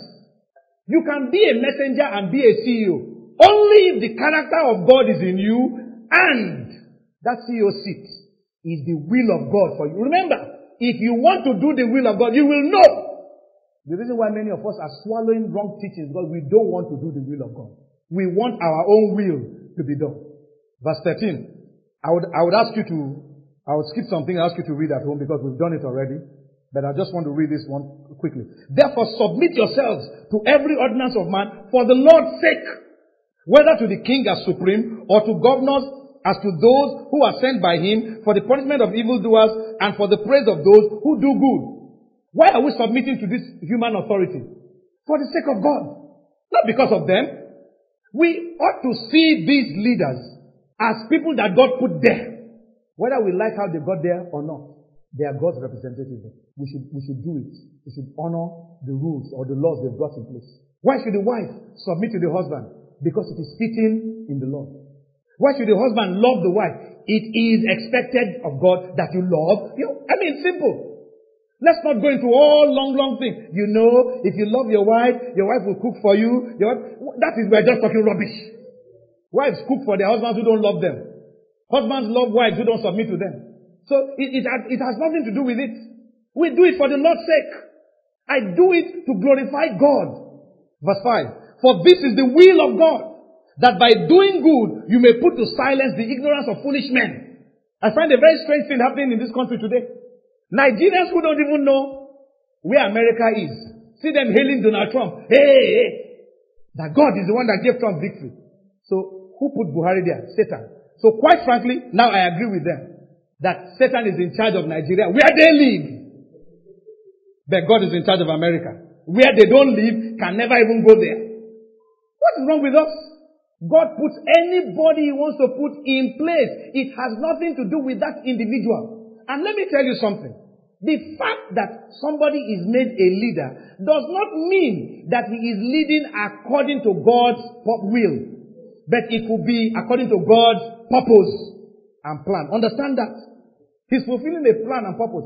What did God say of Pharaoh? He said, I made you strong and powerful that I may show my power in you. You became the, I made you the ruler of the world. Strong and powerful. So that the day I deal with you, the world will know that there is one person more powerful than this Pharaoh. And he did it. That was why each time Pharaoh tried to back down, God would prop him up again and say, no, be stubborn. Please rebel. I want you to rebel. Verse 16. As free yet not using liberty as a cloak for vice, but as bond servants of God. We are slaves to God, but we are free men also. And we shouldn't take that as liberty for license and start doing as we like. When we say we are free, we start going to places and shouting and making noise and say, look, nobody can touch me. I'm a child of the living God. Blah, blah, blah, blah, blah, blah, blah. They will slap your face very well and nothing will happen. Verse 17. Honor all people. Is that in the Bible? Honor all people. How come we can't honor people? I've discovered one thing. If you cannot honor a younger person, you cannot honor an older person. If you cannot honor an older person, you cannot honor God. It is a part, it is a matter of your nature. Love the brotherhood. What, what do you mean by the brotherhood here? The brethren, the church. Fear God. And do what? Honor the king. Honor your president. You may not like him. Like I said, I may not like, you may not like me, but you have to love me. You may not like him, but honor him. For all you care. They may do election again and he may win again if he wants to contest. So what will you do now? You pack your bag and leave Nigeria. There was a time Sani Abacha was head of state in Nigeria. It was a horrible time. But when you sit back and look at it, it was one of the times in Nigeria that Christianity was flooded by people. Sadly, we did not do, play our role in the church. We did not spend time teaching them. We were happy to have people in church, but we did not teach them anything. Because they, they were running away from, ah, that was when military men started coming to church. Big men started coming to church. Because they say when Sani Abacha invites you to Aso Rock and you go, if he is not happy with your face, that's your end. So before they go and see Abacha, you see them coming to church. Pastor, please, I need prayers. I'm going to see the head of state. Not like now everybody's asking, who knows Buhari? We want to meet with him. Then, nobody wants to see the head of state. But Again, what was the church doing? The church was busy, happy. Oh, we, are, we have grown. We are now 500. You had 100 before. Now you had 400 criminals running away from justice and coming to meet you. And you didn't teach them the right way. You were happy to have them with you. And you were happy to be praying prayers. The moment Sani Abacha died, they all, they all vanished from the church. Even those who remained in the church continue to do as they like. Verse 18, servants be submissive to your masters with all fear. Not only to the good and gentle, but also to who? The harsh. Is that in your Bible? For this is commendable if because of conscience toward God one endures grief, suffering wrongfully. We do these things for the sake of God. We do this because we live no longer for ourselves, but for who? For Christ. For what credit is it if when you are beaten your, for your faults, you take it patiently. But when you do good and suffer, if you take it patiently, this is commendable before God. If they beat you because you stole, and you say, I am taking it patiently, how else should you, should you take it? Did you not steal? Should they not beat you? Then you say, I'm taking it patiently. What patiently are you taking? You are taking a punishment you deserve. But if you did not do anything wrong and they beat you and you take it, now you can say you are taking it patiently. For to this you were called. You were called what? To suffer. is, that, is there another way of explaining it? For to this you were called, because Christ also suffered for us, leaving us an example that you should follow his steps. What are steps? Who committed no sin, nor was deceit found in his mouth. Who, when he was reviled, did not revile in return. When he suffered, he did not threaten, but committed himself to him who judges righteously. Have you seen it? When you have been crucified with Christ, and you are no longer living for yourself, but the life you are now living, it is Christ living in you, and you are living that life by faith in the Son of God. This is this will be your attitude. Because when Christ was reviled, what happened? So if he's if he's living his life through you, how should you respond? You shouldn't revile. So when you find yourself reviling, what does that tell you? You say, no, no, no, it's not that Christ not in you. Christ may be in you. It's just that, oh boy, I need to, I need to, I need to practice. I need to do more about my mouth. You go and, this is where the resource of prayer comes in. You now go and pray. Father, I am sorry. I, re, I revile back. I shouldn't have done that. By the time you pray, pray, pray, God will tell you, go and apologize. Ah! For somebody who did wrong to you, say, apologize. Next time, your mouth will not be quick to speak. You say, okay, I'm sorry. Don't be angry. The man can even abuse you more. You say, don't worry. Sorry, sorry, sorry. Next time when they abuse you, what do you do? You just walk away. Because you have seen the humiliation of going to apologize for something that you had no business even talking about if you had kept your mouth shut. That goes for all husbands and wives, by the way. Then if you go to chapter 3, verse 1 to 6, we read that last week. Wives, likewise be submissive to your own husbands, that even if some do not obey the word, they, without a word, may be won by the conduct of their wives, when they observe your chaste conduct accompanied by fear. You remember that? Do not let your adornment be merely outward, arranging the hair, wearing gold, or putting on fine apparel. Rather, let it be the hidden person of the heart, with the incorruptible beauty of a gentle and quiet spirit, which is very precious in the sight of God. Spend more time building the inner man rather than the outward man. All the time we are spending on tying the gele, making sure the color of the hat matches the color of the shoe. You know, sometimes we, we do it in such a way that the hat matches the shoe, the shirt matches the, the, the, the blouse matches the skirts and all that things. Say, leave all that one alone. Let the heart match the heart of God. That's where your work should be. Because even if you wear clothes anyhow, as long as the heart is matching with the heart of God, God is pleased with you.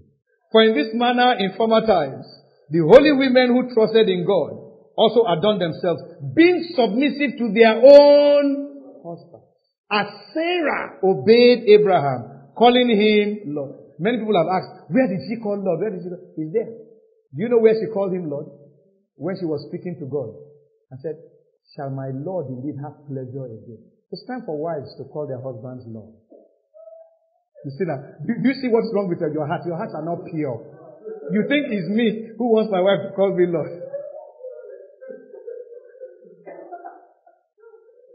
Calling him Lord, whose daughters you are, if you do good and are not afraid with any terror. How are you? What, makes you a daughter of Sarah now? If you do good and are not afraid with any.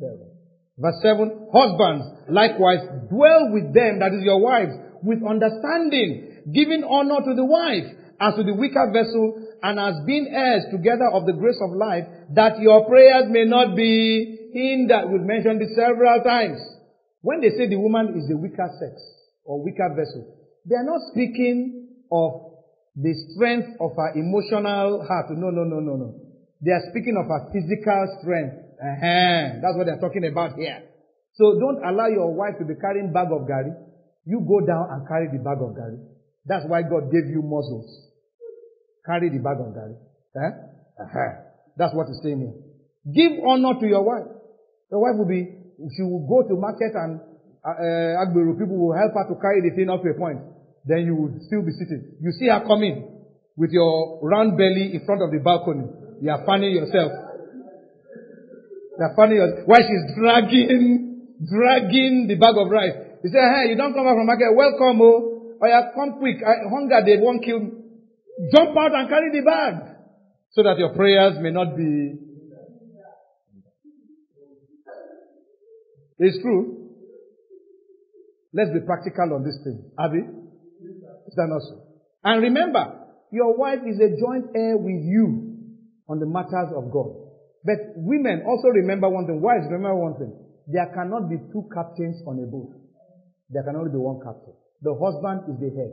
The wife is a part of that home, a support to the man. I don't know of a support that dictates to the head. A support supports the head. If the head says, uh-uh, don't support me this way, support me like this, support that way. And if you think your head is making a mistake, what should you do? Do you see where prayer is a resource? It is in this life of the, the, the, the Christian life where Christ has been crucified, uh, where, where the flesh has been crucified along with Christ. That is where prayer becomes a major resource. Go and pray. Stop, stop quarreling with your husband over every little thing. Go and pray. Then let me see how that man will sleep and God will not give him a conk on his head. From verse 8 now. Finally, all of you, how many of us? Be of one, be of the same mind. What mind are we talking of here now? The mind of Christ. Having compassion for one another. That's the mind of Christ. Love as brothers. Be tender-hearted. Be courteous. Be courteous. Don't show courtesy only to pastor. Show courtesy to pastor's wife. Show courtesy to your brothers, your sisters. Show courtesy to the junior ones. Verse 9. Not returning evil for evil or reviling for reviling. But on the contrary, what should you do? Blessing. Knowing that you were called to this. Called to what? That you may inherit a blessing. So you bless. God, uh, do me, I do you. God no go vex. God they vex. Well, well. Well, well. I mean, you know there for Bible? Now we begin speak pidgin now. I think you did there. I think you don't read them. Do me, I do you. God the vex, oh. Well, well. Verse 10. For he who would love life and see good days, what should he do? Let him refrain his what? Tongue from evil and his lips from speaking deceit. Let him turn away from evil and do good. Let him seek peace and do what? Pursue it. For the eyes of the Lord are on the righteous and his ears are open to their, do you want God's ears to be open to your prayers? Then do what is right. But the face of the Lord is against those who do evil. And who is he who will harm you if you become followers of what is good? Is that not, is that what I told you? If you pure in your heart, who will harm you? But to the pure, all things are pure. I hold, I hold tightly to that scripture. Plan all your evil. That's, that's the answer to you. Who will harm you? If you become followers of what is good. Nobody can harm you. Nobody can harm you. If anybody harms you while you are doing good, know that God is in charge. He's taking you somewhere. Like Joseph to the throne. Verse 14. But even if you should suffer for righteousness' sake, you are what? Blessed. Have you seen that? You are blessed. And do not be afraid of their threats, nor be troubled. But sanctify the Lord God in your what does that mean? Set God apart. Don't mingle God with all those gamanyama in your heart. Kick those things out. Set God alone in your heart. Set Him apart. Set Him as holy. And if He's dwelling there, then no unholy thing should be there. That's what sanctify the Lord God in your heart.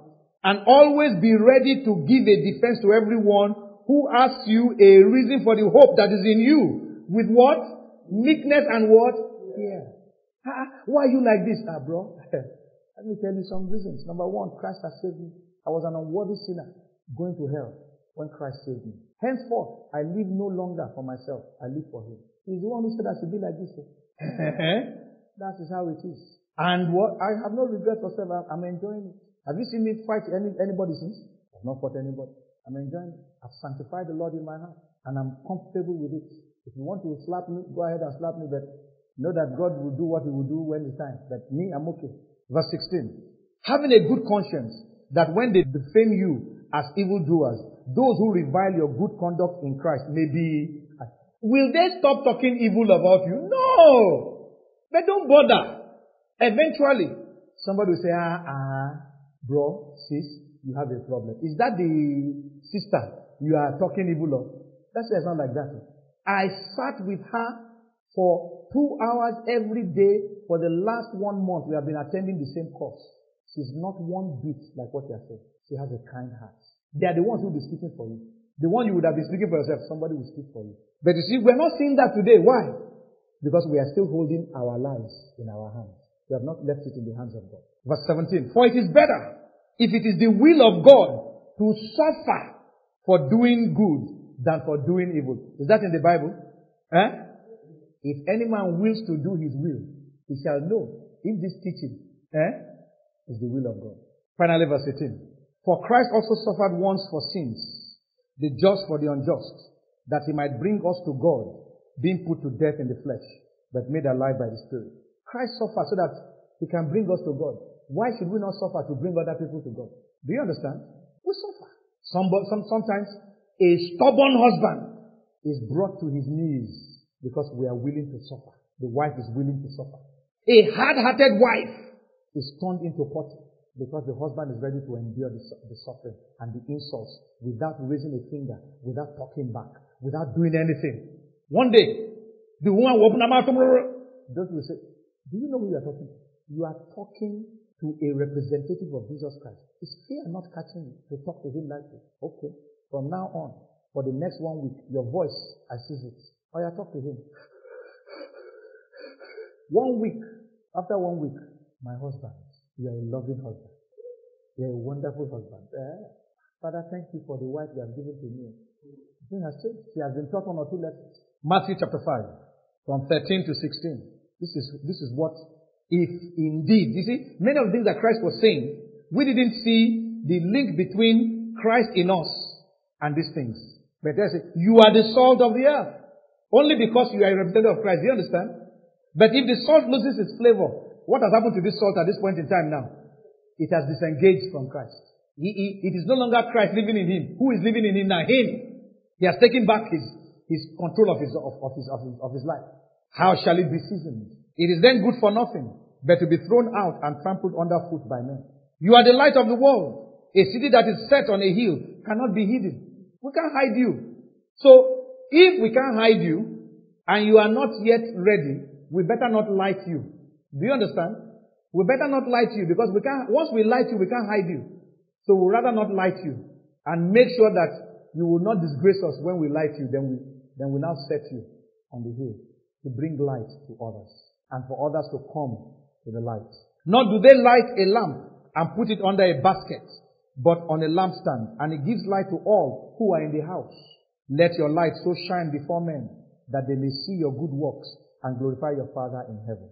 Signs, miracles, and wonders are the result, effortless results of our submitting to God and having the life of Christ live through us. Everything that Christ did we're supposed to do if He's living through us. Everything and greater works than what He did. Let's conclude.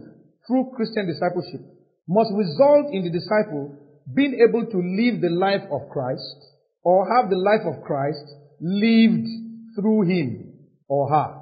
The necessity of the life of Christ lived through us is thus accomplished when we have the divine nature and through the word of God and the deeds of the Holy Spirit, we can express that nature in our daily lives as we interact with other people. God never intended that we will be isolated from the world. In John 17, 15 and 16, John 17, 15 and 16, the Lord just said, I do not pray that you should take them out of the world, but that you should keep them from the evil one. They are not of the world, just as I am not of the world. He never prayed that we should be taken out of the world, but that we should be protected in the world. Do you understand? So let us stop trying to isolate ourselves. That was the mistake of Israel of old. They tried to isolate themselves. In the, in the process of isolation, they were imbibing the idols of other people, of other nations, until finally God had to send them on, on exile, uh, into exile. Do you know that people knew more of God when Israel went into exile than when Israel was in their land? Because in exile, Daniel had to show himself. Shadrach, Meshach, and Abednego Nehemiah, Ezra, and so many others. It was in exile that they knew God. 200 years before Christ came, The then Bible, the Old Testament, the Torah, the Psalms and the prophets and everything had been translated into Greek by the Greeks. They had known God, but how? By exile. God does not want you to go on exile for Him to be known. Go and start telling people about God. Show by your lifestyle who God is. And when you have an opportunity to minister to people, minister based on the fact that you are ministering Christ. You are ministering to Christ. It is God's intention to ensure that the knowledge of Him spreads throughout the world. Thus, the believer in Christ, who has allowed the Holy Spirit to transform him or her into the image of Christ, can thus become the heart and hands of God in a dark, sinful world, manifesting the goodness, forgiveness, and love of God to countless numbers of people all over the world. The Christian is not supposed to be cursing a government, a governor or president. We are to pray for them. There was a, a, a story I read of a man who heard that he, somebody told him that prayer, that prayer works. And the guy said he doesn't believe it. So they decided to have a bet. $50. So the guy who said prayer works told the guy who said prayer does not work that why don't you take a country in the world and pray for that country consistently for 30 days and let us see what will happen. And he began to pray. Every day, he picked the nation of Kenya and was praying for Kenya every day. Towards the end of the 30 days, he hadn't finished 30 days though, he was invited to a dinner function. When he got to this dinner function, a lady sat next to him.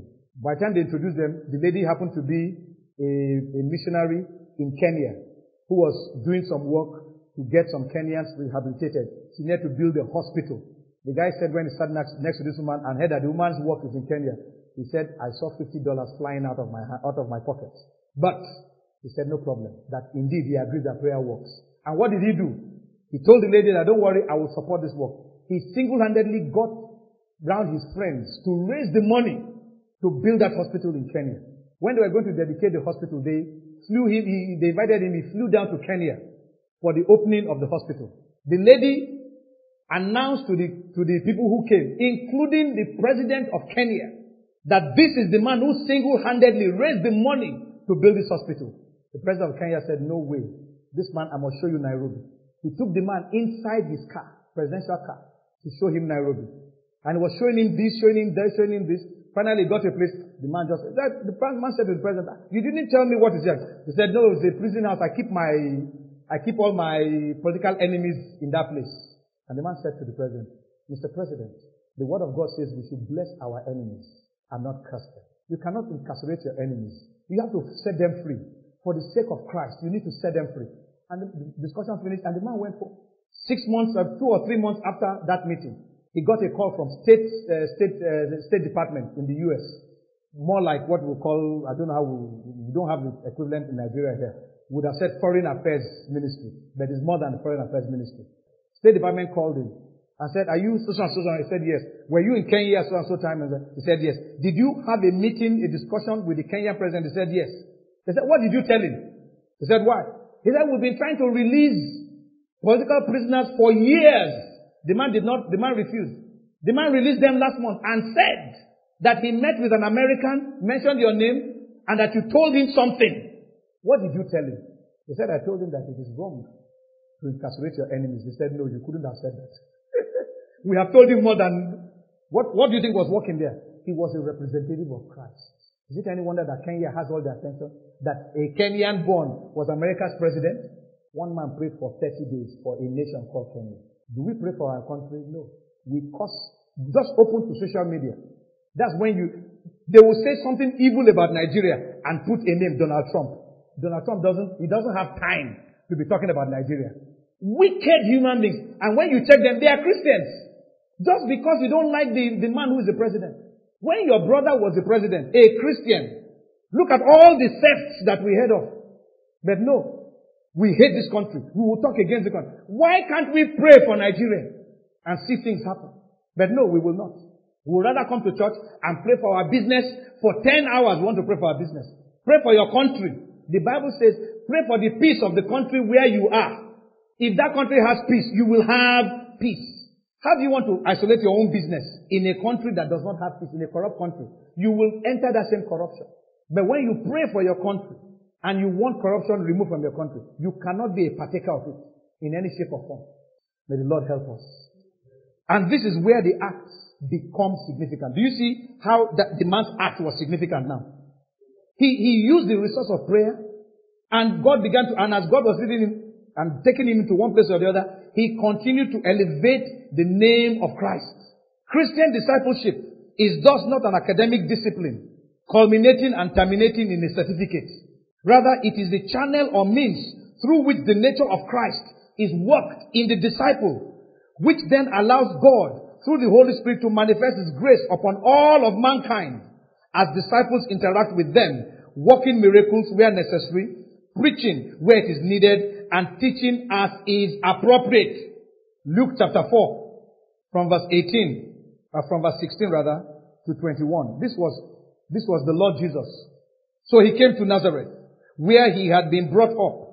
And as his custom was, he went into the synagogue on the Sabbath day and stood up to read. And he was handed the book of the prophet Isaiah. And when he had opened the book, he found the place where it was written, The Spirit of the Lord is upon me, because he has anointed me to preach the gospel to the poor. He has sent me to heal the brokenhearted, to proclaim liberty to the captives and recovery of sight to the blind, to set at liberty those who are oppressed, to proclaim the acceptable year of the Lord. Then he closed the book and gave it back to the attendant and sat down. And the eyes of all who were in the synagogue were fixed on him. And he began to say to them, Today, this scripture is fulfilled in your hearing. And I say to you, today, this same scripture is fulfilled in hearing. The gospel is to be preached to the poor. Heal the sick. Deliver those who are, who are, who are demon possessed. Don't turn, don't, don't possess them yourself. Set them free. Let them be free indeed. If the Son shall set you free, you shall be free indeed. Allow Christ to set them free. You are not the one who will set them free. Suddenly, you, you, you, you now become the one who is the deliverer. You, you must come next week. We have to pray another special prayer next week. Then two, two weeks from now, when you are coming, you bring palm oil, you bring pepper, and you make sure that you bring uh, ground um, uh, tomatoes. Who does not know that that man wants to cook stew? Then two weeks from now, he says, the, the, the, the mami water that's holding is very strong. When you are coming, bring croaker. Very strong coca, coca, at least three or four. He, he's telling you that I, I did not have fish in that stew that you cook. And this time around, come again with ground tomatoes and pepper. Make sure that you put onions and olive oil. Don't go and buy yama yama oil in the market. Make sure it is pure virgin olive oil. He wants to cook. You are now his meal ticket, and you don't know you. Every time you are going, you say you are doing deliverance. In Acts chapter 10, verse 38, the Bible says, how God anointed Jesus of Nazareth with the Holy Ghost and with power who went about doing good and healing all who were oppressed by the devil. For God was with him. That was what Christ was doing. That's what he expects us to do. Now that we are representing, now that he's in us, what should we be doing? Going about, doing good, healing all that are oppressed of the devil. God is with you. Then what are we doing? Going about gossiping, going about telling lies, going about being deceitful, going about coming up with plans that don't go anywhere and causing more and more people to enter into more and more bondage. Hence, the Lord Jesus asserted, and I'm quoting John chapter 9, verse 4 to 5, the Amplified Version. We, if you read the King James, it says I. But I looked at all the translations, they all said we. So he wasn't really talking about himself. He was saying, those of us who are children of God, say, we must walk the works of him who sent me and be busy with his business while it is daylight. Night is coming on when no man can work. As long as I am in the world, I am the world's light. You are the light of the world. There's work to be done. Many things that we are running after are unnecessary. I'm telling you the truth. When you are doing what God wants you to do, God is taking care of your needs.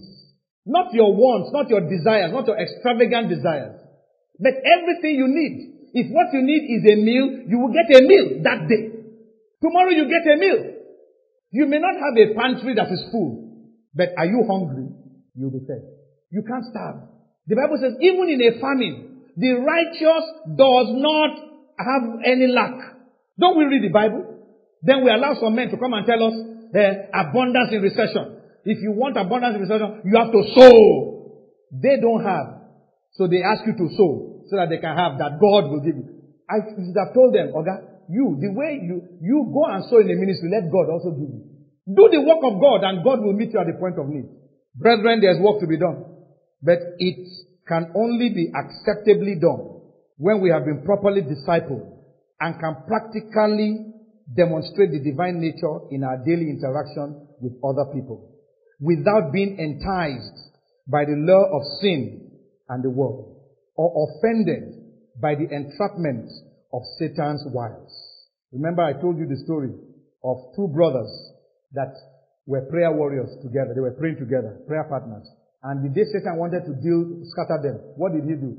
He allowed the the proud one to be promoted and retained the, um, what's the one now? No, that one is not humble. The one with envy, he made him to remain where he was. So out of envy, he was envying his prayer partner that was not promoted. The prayer partner was proud. Because those things were not removed, Satan used it against them. And that was the end of the prayer meeting. Do you know how many of you have left churches? Because you will not deal with the flesh in you. You will blame other people, but yourself. Then you get away and you go to this church. It's the same thing. You are, you are the same person now. You haven't changed. The churches are not going to change for you. That is why you will continue to have the problems anywhere you go. It doesn't matter anywhere you go to. You will still have it. So the sooner you allow the Holy Spirit to do the work in you, the better. Indeed, before the acts, there must first be a becoming like Christ. And before the manifestation of the gifts of the Holy Spirit, there must first be the producing of the fruit of the Spirit. May the Lord help us. Amen. So I want us to bow our heads. Time is fast. Just bow your head and talk to the Lord. It is no longer that liveth, but Christ that liveth in me. It is no longer that liveth, but Christ that liveth in me. In me, He lives. Jesus is alive in me. It is no longer I that liveth, but Christ that liveth in me. Go ahead and talk to the Lord. Talk to the Lord. It's no longer I, it's Christ that lives in me. And the life that I now live, I live by faith in the Son of God. Father, help me. Help me to represent you well. Help me not, help me not to put your name to shame. Help me, Lord, not to allow your name to be blasphemed amongst the Gentiles. Help me, Father, to live as a sojourner on the earth, a pilgrim, that I might abstain from fleshly lusts that war against my soul. Father, help me. Brethren, pray. Pray to the Lord. Many of us need to start with repentance, but let's talk to God. Father, I'm sorry I've been behaving this way. Let Christ be formed in me, Lord. I no longer want to live for myself. Help me to live for you. Help me to find joy in serving you. Help me to serve you appropriately, knowing that you have my back, knowing that you will take care of me, as you have promised in your word. To meet me at the very point of need. The needs of my soul for righteousness. The needs of my soul for forgiveness. Help me, Lord. Haven't received such to be able to dispense to others that I meet, whether they are brothers or they are unbelievers. Help me to dispense your love, your forgiveness, your goodness, your kindness, your mercy to the people I meet. Let me show them who you are by my lifestyle. Let them see the God that I serve firsthand so that they can come to you in the quietness of their heart, they can be drawn to you in true repentance. Father, help me. The life that I'm living now, I don't like it. I've been living on my own, thinking that I can, I can make things work on my own. But Lord, help me. Help me, Lord, to come to you, to seek after you, to serve you, to do your will, O oh Lord. Help me, Lord. Help me, Lord. Help me, Father. Meet me at the point of need. Brethren, the Bible says, sanctify the Lord in your heart. It is time to pack out every tenant that you put in that heart that is sharing room with God, that is sharing space with God. Pack it out of your, of your, it out of that heart. It has no place in that place. It has no place. Get it out of your life. Out. All those desires for self aggrandizement, out. All those desires for fame, out. All those desires to be what God has not called you to be, out. Every tree that my father has not planted, out of my life in the name of Jesus. We serve Christ and Christ alone. Serve the only living God. Talk to the Lord. Talk to the Lord. Blessed be your name. In Jesus' name. Let's stand to our feet. We are still praying. I am serving a living God. I am serving a living God. I am serving a living God every day. I am serving a living God. God, I am serving a living God. I am serving a living God every day. I am serving a living God. I am serving a living God. I am serving a living God every day.